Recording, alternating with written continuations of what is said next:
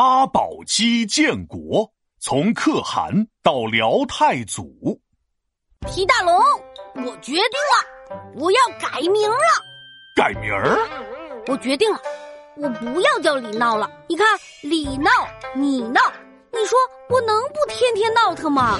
从今天起，我要做个文静的人，所以我要改名叫李安。呃，那不应该叫李静静吗？那不行，那就跟王静静同名了，所以还是叫李安。闹闹啊，不，呃，李安呐，我觉得你这么帅气，不应该叫李安，应该叫李帅。嗯嗯，你说的很有道理，那我就不叫李安了，我决定了，从现在起我就叫李帅。你受不了你了，名字又不是衣服，哪有一直变的？上一次我碰见这么爱改名的，还是在五代十国的时候了。不过他和你不一样。哦，我知道了，他一定没我帅。少臭美了！你们的区别不是长相，而是你是一个人，他是国家。国家，没错。五代十国时期，除了中原地区，中国的其他地方还出现了许多少数民族建立的政权。其中，契丹族就在北边建了国，国号契丹，后来改国号为大辽，再后来又改成了大契丹。你以为他就这么定下来不改了吗？啊，不，后来他又改回了大辽。一般的朝代都是呃起个名字一直用，只要定下就不动。可是他却来回换，契丹和辽反复用，真新鲜。那这个朝代是谁建立的呢？耶律阿保机。哎呀，我听说过手机、飞机、计算机，这耶律阿保机是什么机呀？啊，什么乱七八糟的？这耶律阿保机是人名。他是契丹，也就是辽代的开国皇帝，历史上被称作辽太祖。哦，原来是个大人物。哎呀，要说这历史也是巧了，就在朱温建立后梁的同一年，耶律阿保机成为了契丹部落联盟首领。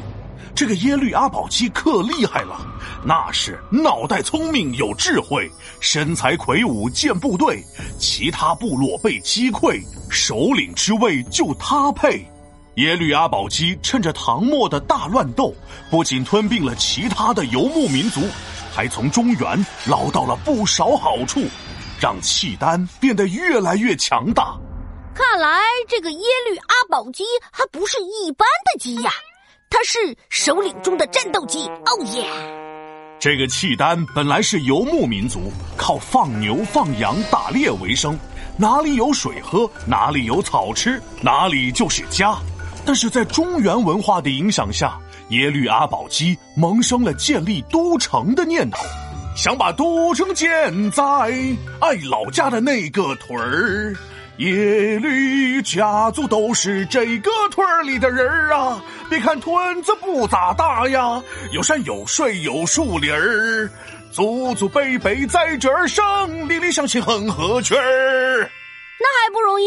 想在自己的老家建都，那就建呗！一个首领还能有人不听他的话吗？哎，耶律阿保机倒真是这么想的。可他又怕其他部落的人不同意，说他偏心眼儿，把都城建在自己老家。那怎么办啊？建都总不能靠抽签儿吧？嘿嘿，要不怎么说人家耶律阿保机是首领中的战斗机呢？他想了一个特别聪明的方法。有一天，他把其他部落的首领都叫到了一起，说：“建立都城事情大，不能只靠你我他。今天我们听天的。”天说见哪儿就见哪儿，听天的，天还会说话呢。哎，这个问题问得好，马上就要见分晓。天不会说话，但是人可以呀。耶律阿保机继续说道：“今天我就策马奔腾大草原，中途突然射一箭，箭落之地就建都，都是天意来挑选。”话音刚落。耶律阿保机就翻身上马，他策马奔腾，心里盘算着，差不多到了老家的地盘了。搭弓射箭，咻一下，箭就落在了他该落的地方。一套动作一气呵成，完全不给其他人反应的时间。耶律阿保机还真是能文又能武，厉害的像只老虎。就这样，辽太祖以落箭之地为中心，开始建造都城上京，开启了辽代两百多年的辉煌。皮大龙敲黑板，历史原来这么简单。